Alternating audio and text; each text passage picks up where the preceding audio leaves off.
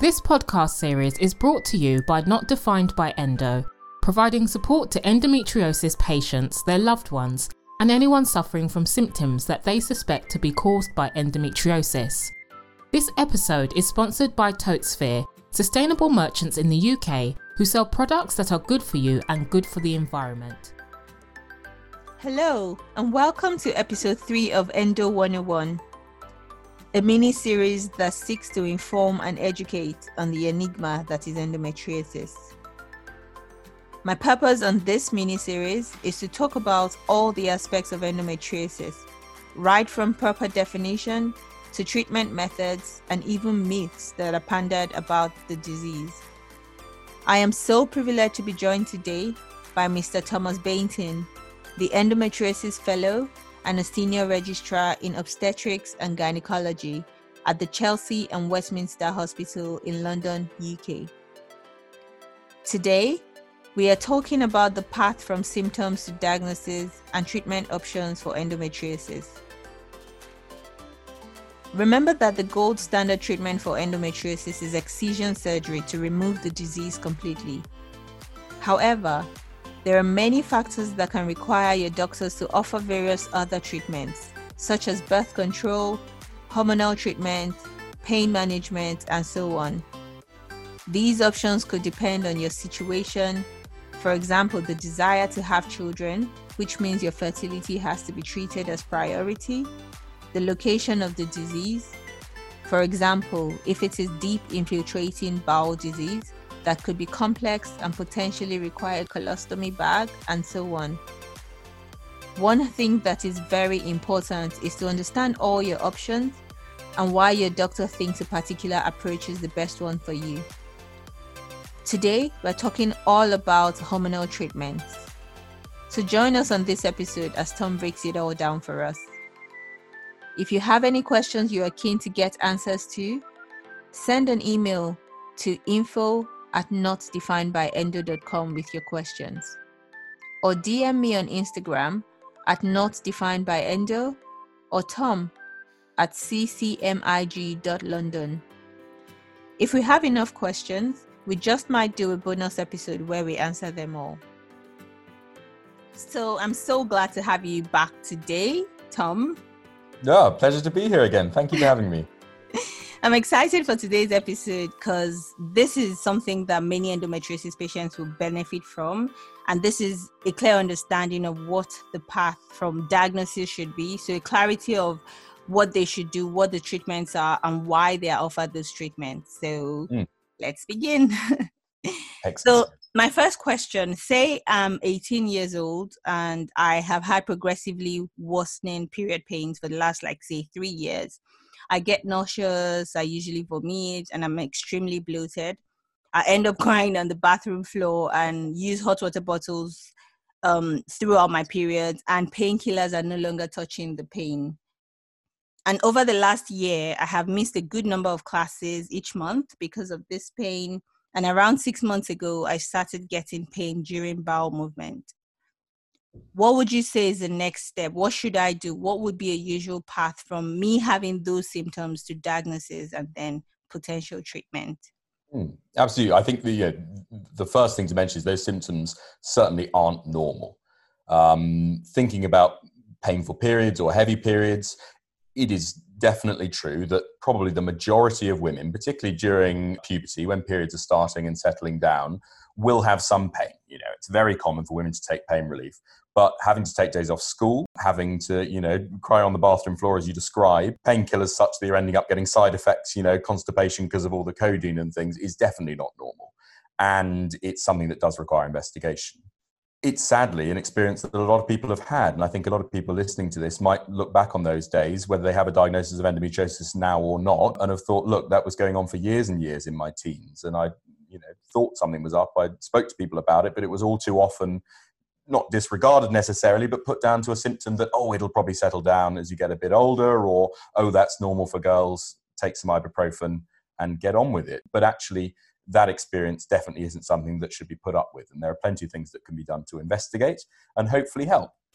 It is also true to say that those symptoms are not universally going to be attributable by endometriosis. And we do see a lot of women with um, symptoms of, of, particularly heavy or painful periods, and it might actually be something else. We haven't talked much about adenomyosis yet in these series. I think we're going to talk about it a bit more. We did talk about it at the beginning, but that as well is a sort of flavor of endometriosis and certainly closely related, but that can definitely explain the, the, the painful periods. Particularly, you mentioned this 18 year old girl is also suffering from pain during bowel movement, and that again is a symptom that could well be attributable to endometriosis. It, it, it is a fairly common symptom we see, particularly in deep infiltrating endometriosis. That's where it's involving the area between the womb and the back passage, and that would definitely again be a symptom that you want to have investigated. That's not a normal symptom. So, in combination, I think this girl should, together with her family, or whoever she's with, be making conclusions to get something looked at. You know, don't put up with it. The first port of call in these circumstances, certainly in the UK, would be going to your GP, who I would hope would listen very carefully, take a full history of things. They want to know important questions like when did the periods start, how regular the cycle is, what the mm-hmm. flow's like and how much it's affecting your life. Are you having to take time off school or work? Are you having to, to, to, to, interrupt social engagements during your period when you, you wouldn't do otherwise? That gives us an idea of how serious it might be and certainly what the priorities are for treatment. Of course, this discussion and all these episodes are about endometriosis, and that is definitely sort of number one diagnosis. Let's think about it, let's talk about it. But painful periods, or as we describe in medicine, dysmenorrhea, are more common than endometriosis is the treatments in the first stages would probably be fairly similar, whether this is painful periods and pain during defecation associated with endometriosis, or whether it's painful periods that aren't caused by endometriosis. And that's going to be some t- discussion around what kind of pain relief to use. And I would say, although pain relief is not curing the problem, if it's helping you symptomatically, then there's very little downside. Paracetamol is exceptionally safe. There are some side effects to non-steroidal medications if women have asthma, particularly, or kidney problems or stomach problems. But again, talking about the sorts of women who suffer from endometriosis, usually, touch wood, obviously young, reproductive years, and, and generally fit and well otherwise, unless there are other specific issues. Ibuprofen's normally quite a good pain relief for this kind of thing slightly stronger things than that. We're into codeines, dihydrocodeines, again, used with a little bit more caution. They can, as a terrible side effect, cause quite significant constipation, sometimes nausea and vomiting, which, again, can all be symptoms due to endometriosis, and we wouldn't want to make those things worse. Yeah. The GP would probably, after taking a full history, talk about treatment options beyond just simple pain relief. Mostly, and what most people might have experienced here, is being offered some sort of hormonal treatment along the way we don't know what this 18 year old girl is doing at the moment. She might have been on different pills in the past. She might have been using things for contraceptives. She might have previously had an experience using hormonal treatment to manage heavy or painful periods. The most common thing in an 18 year old is probably going to be the combined oral contraceptive to start with. So that is a pill with both estrogen and progesterone in. Those are the two what we call sex hormones produced by the ovaries.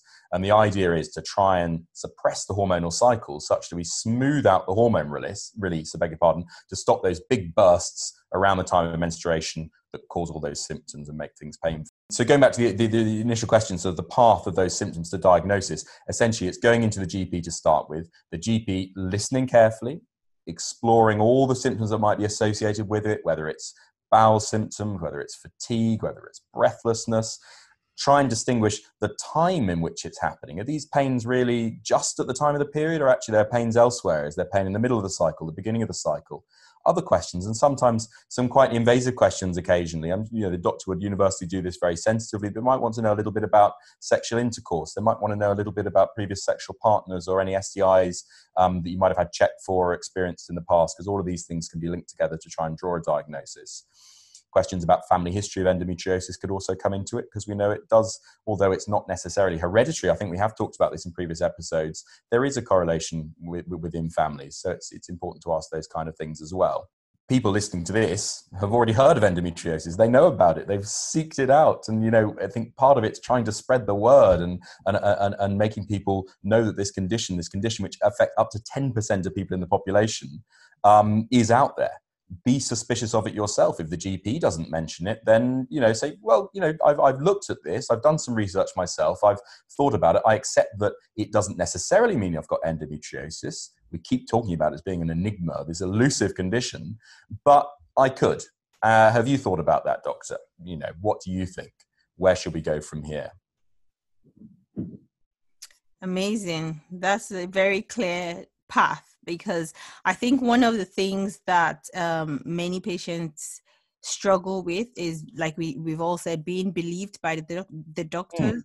So having a very like having a clear um what would i call it? Like a history or the doctors taking a history of what you've been experiencing. And we always try to say that for the patients they need to really record and monitor their symptoms and write it down so that they can really share that information with their doctors and they, they can figure out what the next steps are. Absolutely. I think part of the investigation with the gp would certainly be a symptom diary. So usually you're recording there. I think a lot of women now um, are used to recording or tracking their cycles. There's a huge huge number of apps available, which are great. And I, as a gynecologist, love it when someone's got their app. When was your last period? Well, I know exactly when it was. I can look it up. I can tell you how many days I was bleeding for. I can tell you what other ex- uh, symptoms I was experiencing at the time. So that's really useful. And if you can come to the doctor with all that information, you know, it's not 100% necessary. We, we would still hopefully be able to elicit reasonably accurately what's going on, but but it's definitely useful and it shows that you know you've thought about the uh, the potential possibilities. Okay. So I wanted to talk about the hormonal treatments a bit more. Mm. We have said that those that's that is a part that um, doctors usually take for treatment of endometriosis, and this all has to do with the endocrine system and you know what exactly is it endocrine or endocrine? Oh well, it, it, horses for courses, I suppose. Tomato, tomato. I tend to say endocrine, but I think a lot of people would say endocrine. okay. Yeah. All right. So the endocrine system. So can we can you share so we know that hormonal treatments have to do with that system. So can you hmm. share a bit more about what exactly is the endocrine system? What parts of the you know body make up that system? And how do these hormonal treatments affect that system Absolutely. So the endocrine system describes, broadly speaking, hormonal control throughout the whole body, and it's looking at all sorts of hormones, whether it's hormones that are uh, making you pass urine or hormones that are causing you to grow when you're a child. I think focusing in on endometriosis, what's of particular relevance is the, the sex hormone cycle. So we already mentioned that estrogen and progesterone are probably the ones that everyone's heard of, or, or at least um, would do when they start reading about endometriosis. And those are are sex hormones. They're sex steroid hormones. So a steroid is just a chemical makeup of something in the body. We've got huge amounts of steroids in our body. They're also used as a medication for other things in a different setting. But they're hormones produced by the ovaries. Um, men also have certain amounts of um, estrogen and progesterone, and women similarly have a small amount of the male sex hormone, testosterone and they all do different things but focusing in on, on, on the main two um, estrogen and progesterone drive and regulate the menstrual cycle and help support an early pregnancy and into a pregnancy because that's what the menstrual cycle is all about. The way the ovaries release estrogen and progesterone is actually controlled by the brain. And there's two bits of the brain that do it. There's an area called the hypothalamus which is sort of the, the, the origin of most of these hormonal cycles and that releases a hormone called um, gonadotrophin releasing hormone, GnRH, which we'll talk a little bit more about later because it, it, it, can be implicated in, in one of the, the treatment options for endometriosis. And that GnRH works on a part of the brain called the pituitary. The pituitary gland lives on a little stalk right in the middle of the brain, and that releases two hormones that cause the ovaries to either increase or decrease their production of estrogen and progesterone, depending and they're called luteinizing hormone and follicle stimulating hormone. What I suggest people do at this stage, and I don't know if we can put some of this on the, the website or something, Tenny, but it's very easy to type into Google menstrual cycle or sex hormone regulation. Um, people might remember bits and bobs from biology, but it's all a big feedback loop with lots of pluses and minuses. An increase here causes a decrease there, which causes an increase there. Right. But essentially, these hormones produced by the pituitary gland go down through the body, spread in the bloodstream, and they work on the ovary to control estrogen and progesterone release.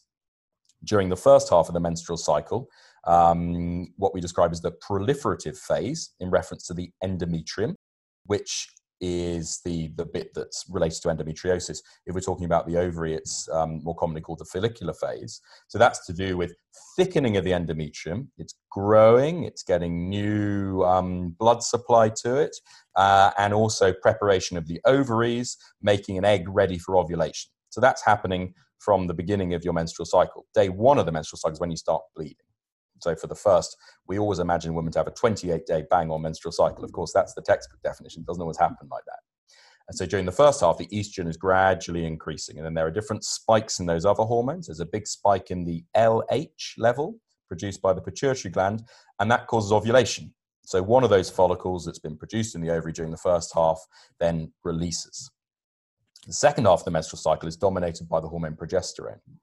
Progesterone stabilizes the endometrium and it allows it to sort of mature and get ready for impending implantation of an embryo.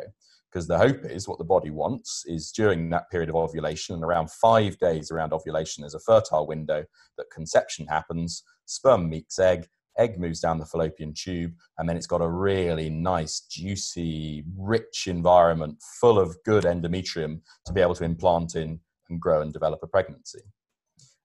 Either pregnancy happens, which I appreciate in the vast majority of women, most cycles doesn't, um, then there's a feedback between the embryo producing some new hormones, some pregnancy hormone levels um, that work on the ovary, and it keeps the progesterone levels up high and stable, and it stabilizes that endometrium, holds it all at bay, and allows it to keep feeding the pregnancy, and the pregnancy develops, and the placenta implants, and then that increases more progesterone levels, and that's the hormone of pregnancy primarily. So that's stabilizing the endometrium and stop it being angry.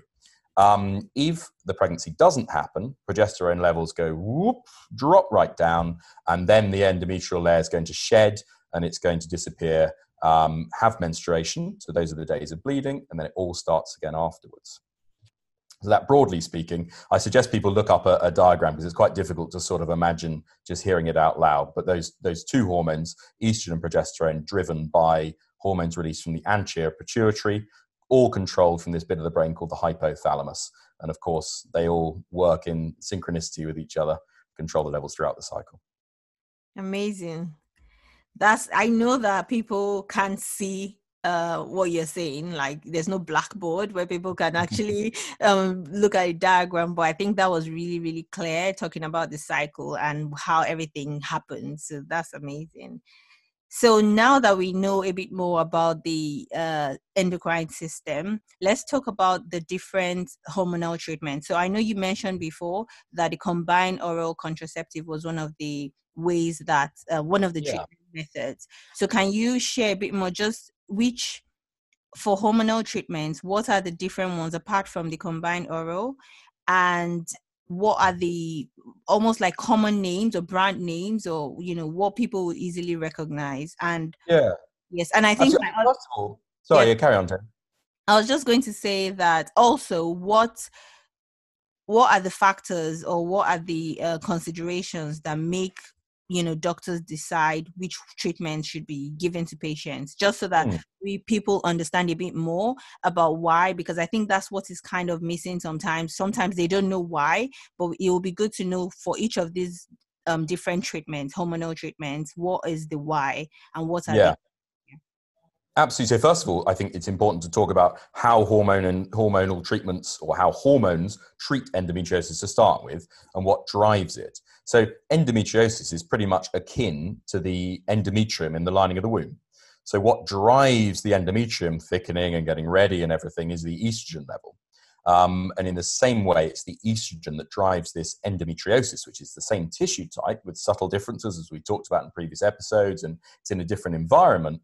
But broadly, it becomes inflammatory and it implants and it grows and it gets angry in response to estrogen. So the estrogen levels going up make the endometriosis angry. It makes the endometrioma, those ovarian cysts full of all that chocolate menstrual blood fluid, um, grow. The hormone that stabilizes things, holds them at bay, stops them being angry is the progesterone. So, broadly speaking, the hormonal treatments are designed to try and reduce or stabilize estrogen levels and increase, if you like, progesterone levels, or at least stop those big spikes. If you're Googling it now and you're looking at the way the menstrual cycle is, just type in comparison between hormonal profile or hormones with the pill versus normal menstrual cycle, and you'll see those big peaks in the hormones are just smoothed out. So people often think, goodness, a hormonal contraceptive that has both estrogen and progesterone in why are we doing that? Why are we having more estrogen? I'm taking a tablet with estrogen. Isn't that the one that makes endometriosis bad? Well, yes, it is. But actually, the way it works in suppressing ovulation, which is how the, the combined contraceptive pill works as a good contraceptive on the whole, um, stops those big spikes. So it stops the estrogen level growing high, it, it stabilizes things, it just holds everything at bay. There'll be lots of considerations that the doctor will take together with um, with the woman about which ones suit her. There's 101 different flavors of the combined oral contraceptive, and different people will find they've been advised to go on different things, and they're used for a whole host of different things. In their simplest form, and the reason why they were designed, they're used as a contraceptive, and they work exceptionally well as a contraceptive. Um, they of course need to be taken every day. There's a bit of flexibility about when in the day you can take a combined pill versus the progesterone only pill that we'll talk about in a second. Um, your GP will probably start you on one they're very used to prescribing. They'll probably start you on one that's relatively easy accessible. It's one that pharmacies hold, something like microgynon, which has got a, a relatively standard dose of both estrogen and progesterone levels there are different um, amounts of hormones in each one. There are different sorts of progesterones in each one. Progesterones broadly come in um, in different sort of flavors as I describe them, and they have different effects on things. Um, some progesterones are much more potent and they're much more effective. They can, however, have some side effects. They are metabolized to an extent in the body into those male like hormones called androgens. So some women find that um, they get a bit more greasy skin. At the very extreme end, um, they can have sort of more, more, more, masculine responses to these things. But generally speaking, more modern hormone um, pills don't have those sorts of effects. People might start them for skin conditions, people might start them for heavy periods, people might start them simply for contraceptive, but in this context, we're talking about starting them primarily for endometriosis. Traditionally, taking the hormonal contraceptive pill, the combined pill, you take it for 21 days, have a seven day break, progesterone levels then drop, so it's a withdrawal of that progesterone, you have your bleed. Um, and then starts again at the beginning of the next um, next packet of pills. So it's not a traditional period; it's what we call a withdrawal bleed, where the progesterone levels have stopped more commonly in endometriosis, with all those symptoms of being associated with the time of menstruation, what we recommend is running those packs together. And people might be familiar with the concept of, of tricycling, for example, where you take three packs of the pill back to back, so no break in between. Um, the aim of that is to reduce the bleeding and running the pills effectively back to back. You shouldn't have that withdrawal bleed in between and it effectively controls symptoms and just helps stabilize that endometriosis even more. It doesn't give it a break, basically. It says, right, stay in your box, endometriosis, don't get angry. So that's quite a commonly used technique. We often nowadays recommend taking the pill back to back for as long as you like three months, six months, nine months, as long as you like. It's certainly not dangerous to do so. Eventually, the body may well have a little bit of a bleed as progesterone levels just aren't able to be maintained high enough to stabilize the endometrium, in which case we often re- recommend taking a break and then restarting again after five days. Hormonal contraceptives, however, have got some side effects or some adverse effects. A lot of that depends on the woman's medical history. People might have read about risks involved with them, particularly things like thromboses, so clots in the legs and the lungs. We would be particularly careful in women who suffer with migraines. Mm-hmm. Of note, those migraines where you see spots and stars with aura, as we describe it, we might also need to be very careful in women who have a history of high blood pressure. Age comes into it. So the risk with hormonal contraceptives does go up a little bit the older you are. But we're very confident to go up to women, you know, 40 and beyond, even provided other risk factors aren't there. Smoking plays its part, and that comes into it a little bit more, certainly if you're over 35 and a smoker. And as well as that, obesity in addition can make being on the combined pill slightly higher risk of all those things like blood clot. So we'd be a bit cautious in that respect. For those reasons, the progesterone only pill is often preferable in some people.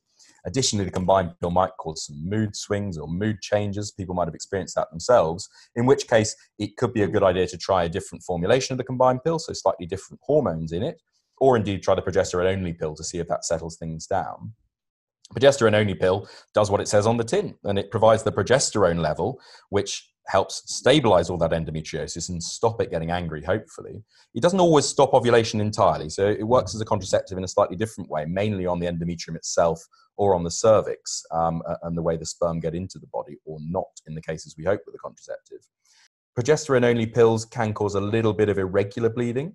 In actual fact, that exists in all forms of progesterone only contraception, whether it's a contraceptive implant, whether it's a contraceptive coil, or, a, or an injection.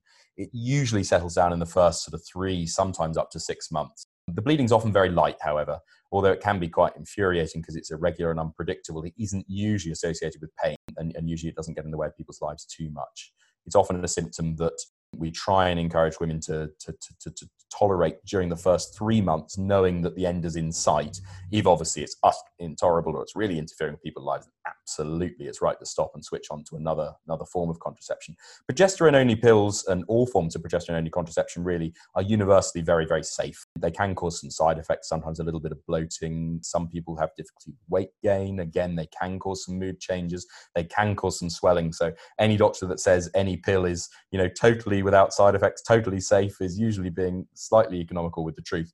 But having said that, progesterone only pills often don't cause any side effects for people. They work really well. They're really safe for the vast majority of the population.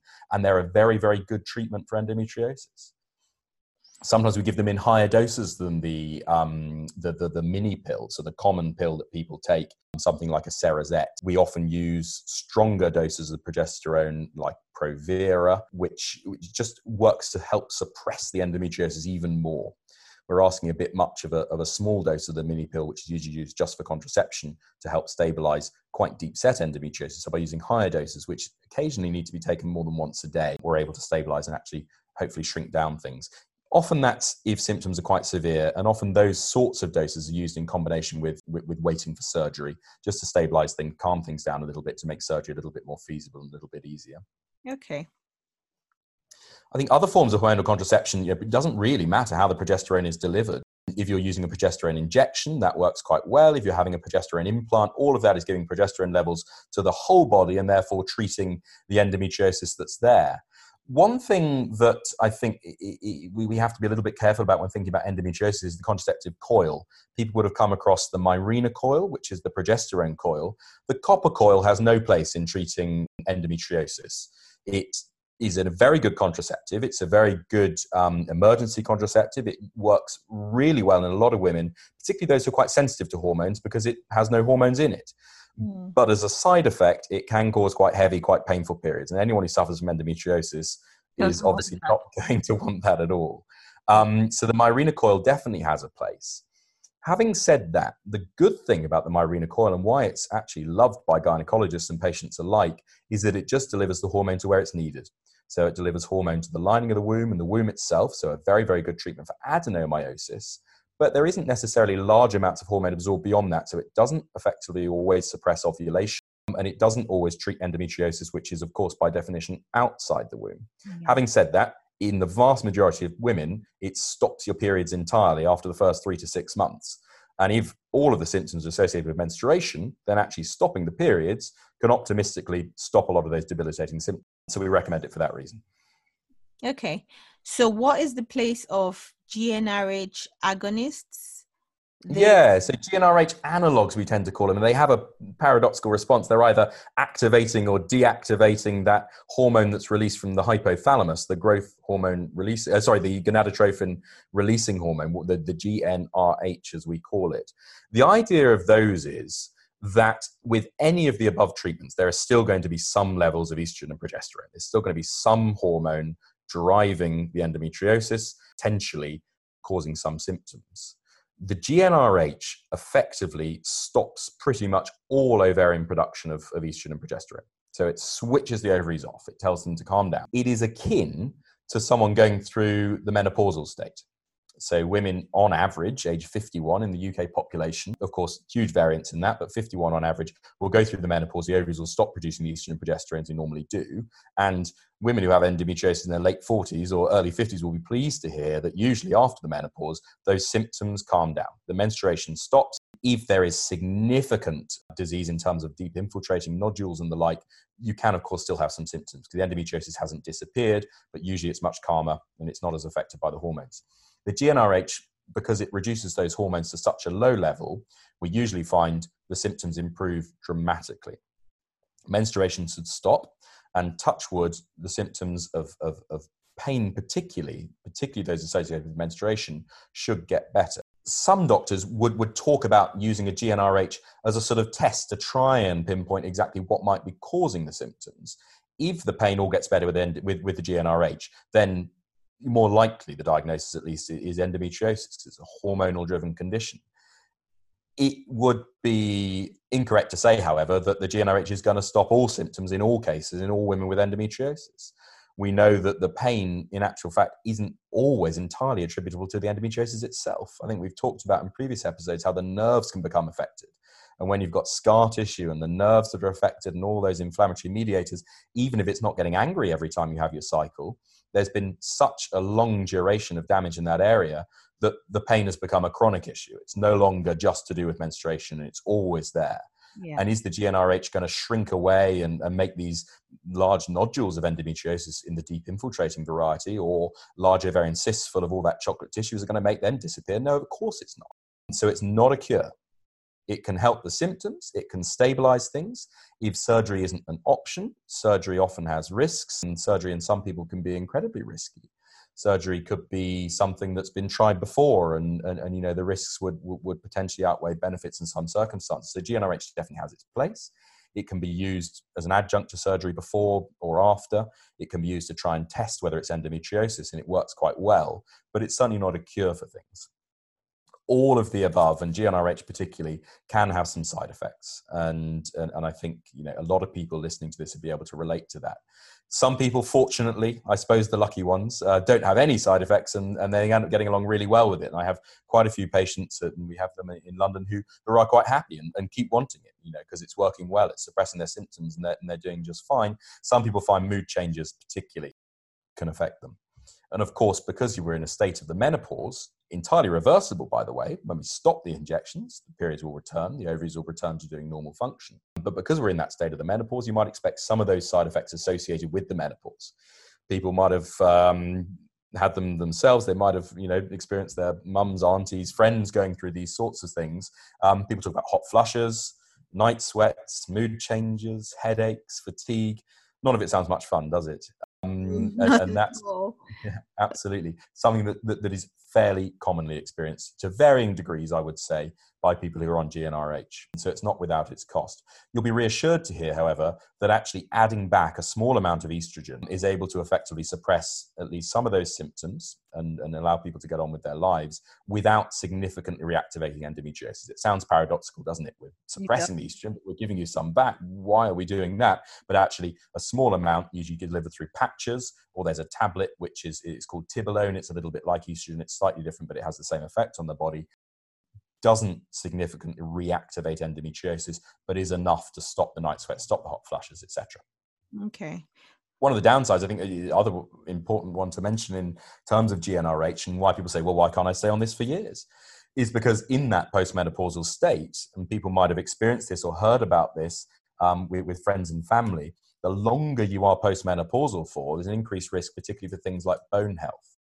People might have heard of something called osteoporosis, and to a lesser degree something called osteopenia, which describes the thinning of the bones and weakening of the bones. There's a reason why women, on average, have more fractured hips and fractured bones in later life than men. It's to do with being in the menopause and the bones after that estrogen isn't around anymore because estrogen is the hormone that makes the bone remodel and gives it structure. When that's no longer there, the bones can progressively thin out and run into problems. So, of course, the longer your body has been in that postmenopausal state for, theoretically, there's more of a chance for this osteoporosis or osteopenia as it would start off to develop. Some of our listeners might have had bone scans for that, and that's definitely something we recommend for people who are taking prolonged courses of, of, of the GnRH injections. And certainly beyond six months, even if someone isn't getting those postmenopausal side effects, the hormone replacement with estrogen becomes mandatory because we know that without that extra estrogen, the bones will thin out and we may well run into problems. Why don't you take a break, grab a snack, or go get hydrated, and we will be back in 15 seconds.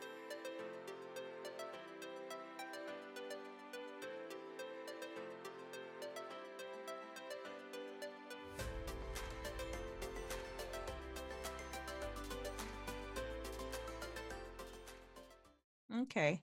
Um, that's quite interesting because I was wondering while you're taking, you know, the GnRH and even the add back, well, mm. with or without the add back, are there like I'll say vitamins or supplements or things like that that you could take that could help to I don't know like vitamin D or something yeah. like calcium. I'm not sure, but it always I always wondered if there was something that you could take to help you with at least your health, um, even quite right and absolutely. And you know and the best way of getting all these vitamins is of course through a broad balanced diet you know having a little bit of everything too much of one thing usually bad and, and all those good healthy things. So there's loads of vitamin d in oily fish lots of calcium in, in, in, in milk eggs cheese, that kind of stuff. Vitamin D, overwhelmingly, and as we know in the UK, is available during the summer months, but not so much in the winter time. It comes from the, the sunlight affecting our body. So, we know vitamin D deficiency is a little bit more common in darker skinned people, people who wear more clothes to cover up. So, supplementation, I think, in those circumstances, or if you don't have a diet that includes meat and fish um, and dairy, would be definitely advisable. Calcium, the same. So, you know, a broad diet is good getting out in the sun is good. I think if you've got any risk factors to having deficiencies of those things, definitely taking more in supplement form would be a good idea. And you know what? There's very little downside to taking a multivitamin. Okay. So I have a sort of controversial question. So I want to ask about Lupron and Orilissa. And I wanted to talk about it because many in the community talk about using Lupron a lot or, or, or Orilissa. There's this, there's been like lots of research on mm. how the how adversely Lupron has affected a lot of women. Apparently, there have been, I think that's in America, there have been like there was a list of all the people that have been like almost like called Lupron survivors. So mm. Lupron and also Orilissa in particular have had like a bad rep because they seem to have been first of all offer to patients and this is one of the reasons why i think this what we're doing this this project is very important because it's really educating people on why so not just take this medication and you know and maybe they expect to just get cured but instead they're getting some of all those side effects that you've talked Absolutely. about and they don't know why and then they go online and see everyone saying oh my goodness do not use lupron so i thought it would be something that we could talk about just you know what exactly is lupron one of the gnrh um, ones we talked about? And how does it work? And why is it why does it get bad rep even more than you know almost all hormonal medications? Would you say yeah. people should avoid it as much as they can? Or at least just understand why that is an option for them? So i just thought it would be good to talk about it to round one of to round up this conversation yeah, so Lupranon is a, a GnRH um, analog, exactly the same, and it's uh, Orilissa again, more commonly used in um, the US, is an oral, so a tablet form uh, of a GnRH analog. These uh, mostly come in injection form, and certainly in the UK, we don't tend to use Orilissa as much. So it, it, they're all injection form or, or depot injection broadly speaking, they all have the same sorts of what we describe in, in, medical terms as side effects and adverse effects. So, side effects are the sorts of things that people get, those menopausal side effects, those mood swings, which I think it's important that people know about. For goodness sake, if I was taking a medication, I'd want to know all about it beforehand. I want to know the possibilities. I want to be informed before I went into it. Side effects, usually, although they can interrupt with people's lives, be severely debilitating and mean the medications have to be stopped, aren't necessarily dangerous.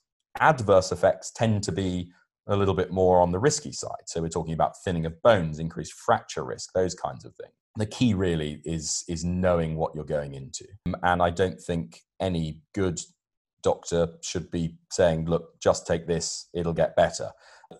Women deserve more information than that. And, and certainly if you were approaching an endometriosis specialist with these things um, certainly i would hope to think they would be able to go through all of the risks and benefits with you. Exactly the sort of things we just discussed in even more detail and in detail specific to you because you know your condition might be different. How is it going to affect my endometriosis? What side effects can I expect? You know, this is me. I'm, um, you know, I'm, I'm Caucasian or I'm Afro-Caribbean. Well, does that change my risk? My BMI is 22. My BMI is 35. Does that change my risk? You know, my diet is X, Y, or Z. So there's all sorts of additional things to discuss. And people have their own experience. People have other things going on in their lives. You know, does endometriosis affect your mental health? Do you have other conditions going on that make you more susceptible to mood swings? So I think these are all important questions to ask. These are all important things to go through. The other thing is, you know, with anything in medicine, and we experience this a little bit with the Mirena coil as well. People who do have adverse effects, and I would be not telling you the truth if I said people don't have adverse effects or people have experienced extreme side effects and aren't able to tolerate things, not to be dismissed at all. Um, incredibly important that people who experience these effects tell people about it, they tell their doctors about it, they find treatment for it, or they change medication because it's not working. But those who do experience side effects are undoubtedly going to talk about them and they're going to tell people about them and they're going to be investigated quite rightly. So, for the sort of casual observer who's going to look these things up, what's going to come first? Well, they're going to receive all that information. They might receive some scare stories about things. And I think totally have your mind open to that, be aware of that, talk about the possibilities. Say, look, doctor, I've read this, I'm scared, I don't necessarily want to start this medication because, you know, I've heard these horror stories. Explore those stories, let them know what your, your concerns are and your ideas are about, about what to expect, and go through it on an individual basis it's not to, something to be entered into lightly. But I would say, and I would, you know, even counter for the majority of people and for a, a very good proportion of people, these medications are fantastic. They give people a quality of life back. They're stopping people who are having debilitating symptoms day in, day out, chronic pain. They can't go to work. It's affecting home life. It's affecting relationships. Haven't been able to have sex for months. And then they find as things suppress, as things settle down, they might have some hot flushes, they might have some mood changes, they might find they get some side effects, and actually, commonly people will. But on balance of risk and benefit, it works for them and it works great. It's not a long term solution. You're not going to stay on these injections for years. It would be dangerous to do so. It would be dangerous and irresponsible to go into it without knowing all those risks. But actually, for a lot of people, it works really well. For a lot of people, it's a it's a stopgap. For some people, particularly as we're finding during the, the, the COVID pandemic and the extraordinary unprecedented delays we have in being able to operate, it's providing people blessed relief um, when actually we would have hopefully operated three months ago. Symptoms are so unbearable. Look, let's try this. Let's talk about this. Let's give this as an option. Injections come in different doses, and there's the uh, dose that usually lasts a month, so a 28 day preparation. People might have heard of Zoladex, Decapeptyl, um, goserelin, triptorelin. They've got lots of different names, whether looking at brand names or chemical names. Um, and there's a, a, monthly version or a three monthly version. If side effects, you know, are something that that, that um, you're concerned about, it might be more sensible to start on a monthly preparation. And then you know what? It's not going to last forever, and there's a washout period. Sometimes actually side effects can happen at the beginning and then start to settle down a little bit. So go into it with your eyes open. It would be you know foolish not to, and don't accept the doctor just offhand saying, "Look, this is this, take it." Learn about it, think about it. I think people who are listening to this have hopefully done their research, but I would counter don't be scared. You know, talk about your individual circumstances. Let the doctor know. I would much rather know someone had read a scare story online or they read a you know a very realistic story online and they were worried about side effects and adverse effects because we could talk about it and we could make a joint decision to actually not try it or try something else amazing I think what you said about not being scared and also going in like knowing you know with your eyes open really and understanding you know what's going to happen learning a lot about you know your treatment and also saying that it's uh most of the time these treatments are like stop gaps maybe before surgery mm. to help you with your quality of life is very important and i'm so happy that we actually got to talk about this today absolutely so thank you so much for this episode. I've learned so much about hormonal treatments and what the risks are and the benefits as well. And I know that a lot of people have learned from from this episode as well, or will learn from this episode as well. And I look forward to next episode where we talk about surgical treatments of endometriosis, the ablation versus excision um, argument, and the different kinds of treatments for the different kinds of endometriosis. So stay tuned, everyone. Perfect. Looking forward to it. Thank yeah. you, Tenny. Okay. I hope you have learned a lot from this episode today. I sure have. Be sure to come back next week for the episode talking about surgical treatments for endometriosis. If you enjoyed this episode, I would love to know. Join me on Instagram and Facebook. You can also follow the Instagram page of Chelsea Center for Minimal Invasive Gynecology at ccmig.london, where Tom shares a lot of relevant and helpful information on endometriosis. Don't forget to share, rate, and subscribe to this podcast. Till next time, remember, you are not defined by endo. Thanks for listening. Be sure to come back next time.